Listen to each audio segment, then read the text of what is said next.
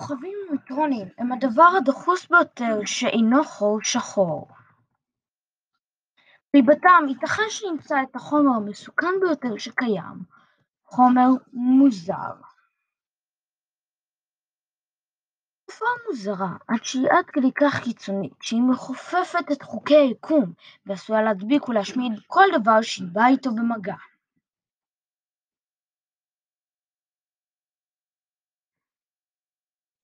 או עשויה ללמד אותנו על כיצד היקום החל, ואולי גם וגם. ברוכים הבאים לפודקאסט שלנו, הדברים המגניבים ביותר ביקום, וזהו הפרק השני שבו נלמד על חומר מוזר. על מנת להבין כמה קיצוני הוא חומר מוזר, אנחנו צריכים קודם להסביר דבר, מספר דברים בסיסיים, מהו כוכב נייטרוני וכיצד חומר מוזר שבר את חוקי היקום, או שובר. על מנת לעסוק בכל זאת בפרק אחד, נצטרך לפשט מספר נושאים, אך נספק מקורות לקריאה נוספת במידה ותרצו עוד מידע.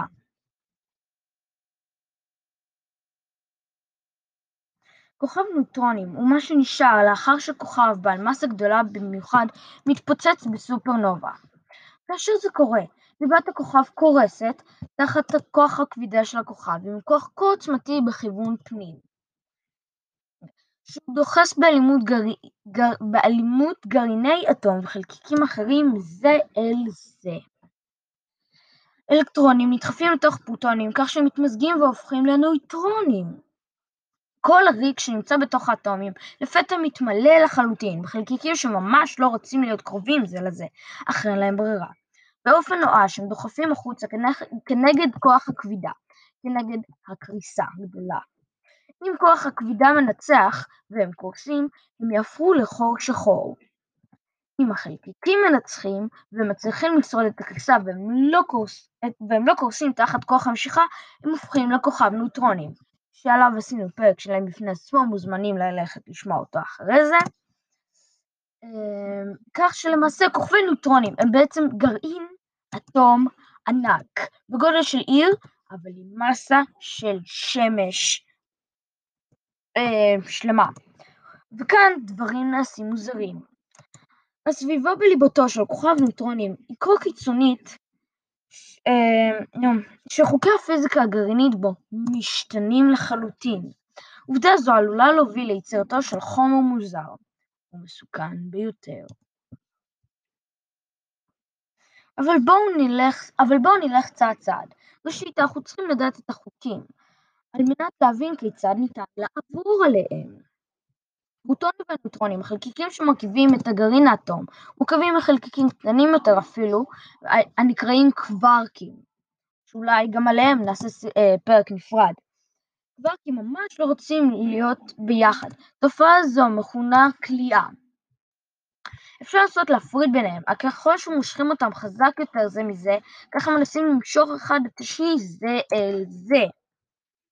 משתמשים בהרבה אנרגיה, הם פשוט משתמשים בה ליצירת קווארקים חדשים. סליחה.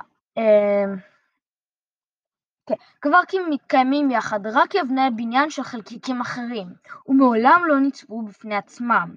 ישנם סוגים רבים של קווארקים, אולם נראה שרק שני סוגים מסוגלים ליצור אטומים, אה, זאת אומרת חלקיקי אטומים. חומר יציב, זאת אומרת. קווארק למעלה וקווארק למטה, שמצויים בפרוטונים ובניוטרונים. אה, ישנו הרושם כי כל הסוגים האחרים דועכים במהירות. אולם ייתכן והמציאות שונה בתוך כוכבי ניוטרונים. הכוחות הפועלים בתוך ליבתם הם כל כך קיצוניים שנוצרת בהם סביבה דומה לזו ששררה ביקום זמן קצר מאוד לפני המפה, אחר, לאחר המפץ הגדול, לא יכול להיות. אה, סליחה, אני ממש... ליבת, ליבות כוכבי ניוטרונים הם כמו מאובנים, שיכולות לתת לנו להציץ אחורה בזמן אל תחילתו של הכל. כך ללמוד כיצד קווארקים מתנהגים בתוך כוכב ניוטרונים. לכן. מהווה דרך להבנה לכן ללמוד כיצד קווארקים מתנהגים בתוך, בתוך כוכב ניוטרונים אה, מהווה דרך אה, להבנת טבע היקום עצמו. היפותזה מסוימת היא שבתוך ליבתו של כוכב נויטרונים, אה, פרוטונים ונויטרונים נפרדים למרכיביהם שהם הקווארקים.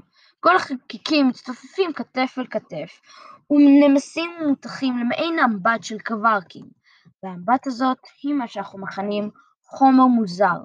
מספר בלתי נתפס של חלקיקים הופך לדבר אחד ענק, עשוי אך ורק מקווארקים. חומר קווארקי כוכב אשר עשוי מחומר זה קרוי כוכב קווארקים. אם כי, אם כי מן החוץ הוא עשוי להיראות כמו כוכב נויטרונים רגיל, שכמו שכבר אמרתי, עשינו עליו פרק אחר, מוזמנים לצפות בזמנכם הפנוי.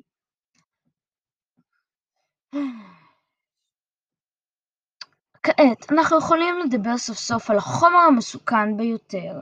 במידה והלחץ בתוך כוכב קווארקים גדול מספיק, הוא עלול אפילו להפוך למוזר יותר, באופן מילולי.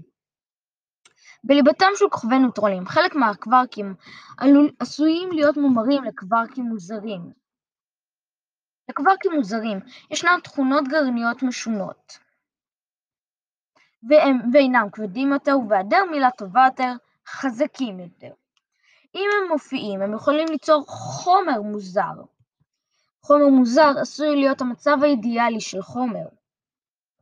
דחוס עד כדי שלמות, יציב עד כדי שלמות, בלתי ניתן להשמדה. יציב יותר מכל חומר אחר ביקום. עד כדי כך יציב שהוא מסוגל להתקיים גם מחוץ לכוכב נויטרונים. אם, אם אכן כך, יש לנו בעיה. הוא עלול להיות מדבק. כל פיסת חומר שתיגע בו עלולה להתרשם כל כך מיציבותו עד שתהפוך לחומר מוזר בעצמה. פרוטונים ונויטרונים יתמוססו ויהפכו להיות חלק מאמבט הקווארקים האינסופי, אשר מקפיא אנרגיה ויוצר עוד חומר מוזר.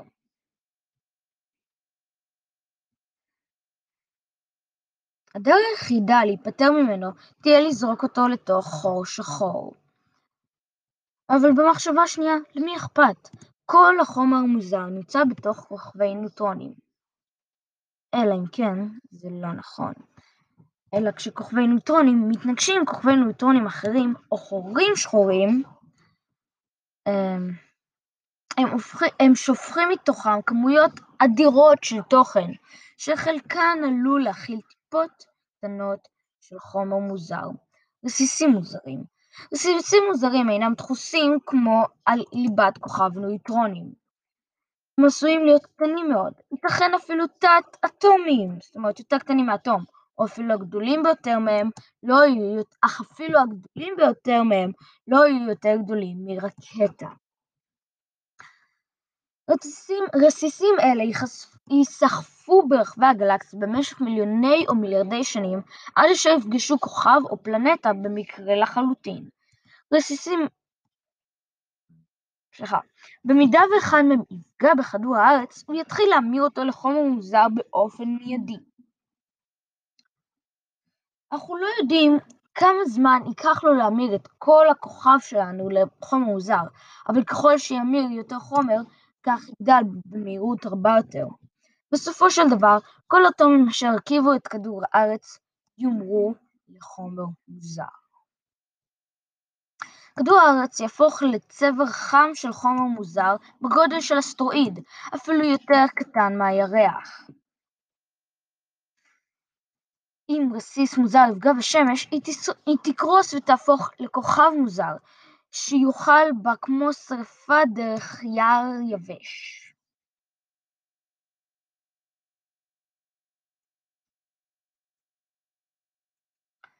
דבר זה לא ישנה בהרבה את מסת השמש, אלא יהפוך אותה להרבה פחות בוהקת, כך שכדור הארץ יקפא למוות.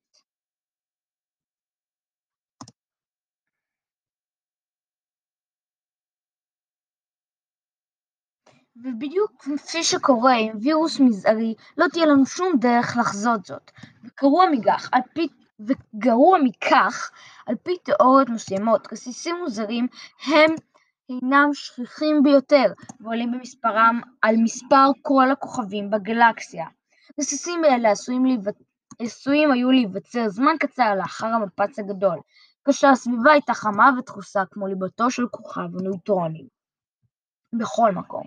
ייתכן והם יתגודדו סביב שדות כבידה של גלקסיות כאשר היקום יתרחב ויתפתח. רסיסים מוזרים עשויים אפילו להיות כל כך קשיחים ומסיביים ייתכן והם החומר האפל שאנחנו מאמינים כי מחזיק את מבנה הגלקסיה במקומו. ועל חומר האפל הזה אנחנו נצטרך לדבר בפרק הבא. וכאן מסתיים הפרק שלנו. הפרק על חומר מוזר.